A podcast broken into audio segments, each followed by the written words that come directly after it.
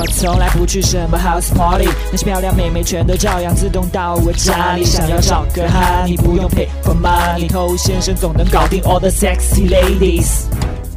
嗨，各位好，我是头先生。不知道从什么时候开始，“好人”这个词已经变得不是那么的正面，尤其是在情感关系当中。如果听到对方说：“哎，你是个好人”，我巴不得赶紧躲远一点，完全不想被贴上这个标签。那这种所谓的好人。就是那种以为对这个女生好，以为我去完成了她开出来的条件，以为我真心付出，以为我坚持不懈，最后就可以得到这个女生的人。那这种得了好人综合症的人，很容易被喜欢的人领导支配，按照对方的要求，很愿意牺牲，很愿意改变自己的立场，很愿意忽略自己的感受，在情感方面特别容易产生依赖。那这样的好人，在情感关系当中，最后的下场往往都不那么好，会变成一个受害者。所以，为什么会有这么多的好人呢？那这个原因非常多，这甚至跟从小到大成长环境是分不开的。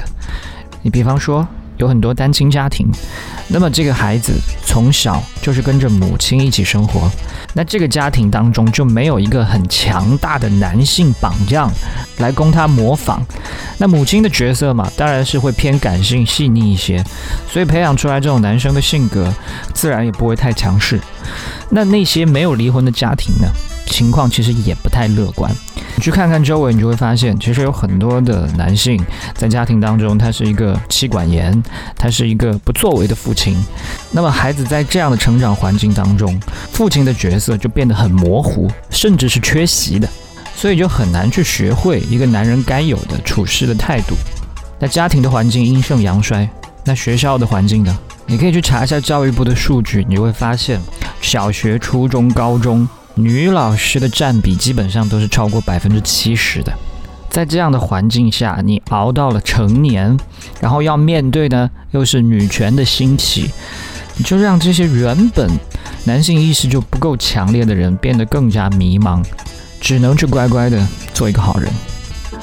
嗨，你多久没有恋爱了？加入偷先生内部进化课程，学习更多干货。所以你不想去做好人，那真的需要有更多的自我觉醒。首先，第一件事情，你要明确自己的界限，哪些是可以接受的行为，哪些是不可以接受的行为。很多好人是没有明确的界限的，他往往容易为了眼前的对方给自己的一些好反应，或者眼前的一点小甜头，就去压榨自己。我希望你不要忘记了，你没有义务让所有人都对你满意。就算是一个很漂亮的女生，你也不应该去无条件容忍她的公主病。如果有任何人不尊重你，不要忘记你有脚的，你有脚，你可以走开的。那第二件事，你应该去多交一些有态度的朋友，多认识这种有态度的朋友，多和你欣赏的这种同性交往。有一个这样的原理啊。就是你身边最常联系的五个朋友，你把他们加起来，他们的这个水平的总和再除以五，他最后得出来的结果呢，基本上就是你自己的水平。如果你的五个朋友全部都是屌丝，OK，那你也不会好到哪里去。所以你身边这种打了引号的好人，这种不能够让你成长的人，甚至消极的人，你应该尽量远离，他们会把你的水平也拉低。第三件事。你也不要忘记，女人也是人。有太多人会去跪舔女生，是因为对女性有太多神话般的幻想。在他的想象中，这个女生浑身都是带光芒的，甚至放出来的某种气体啊，都是草莓味的。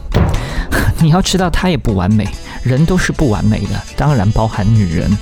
所以不要把女人供上神龛，也不要去对他们有仇视的丑化。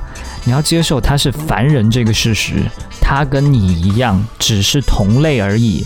平常心的去和同类相处。第四件事情，不要忘记自己的性别，不要忘记自己是一个男性。很多好人他觉得没有渣男那么受欢迎的原因，是因为不够渣。其实不是，是因为你没种。渣男比你勇敢，渣男比你有激情，渣男比你更加知道自己想要的生活是什么。那你作为一个男性，你不论是爱好、事业、权利，或者说你喜欢的女人，你都应该去看清楚，并且为之努力。你渴望什么，你就不应该去犹豫，你应该去放肆的追逐，你应该走出去，跟现实当中的这些狼群们奋战。即使你失败了，即使你让自己出丑了，谁在乎啊？谁同情啊？真正在乎你的只有你自己啊！你不对自己负责，没有人关心你的死活的。我是偷先生，把节目分享给你身边的单身狗，就是对他最大的温柔。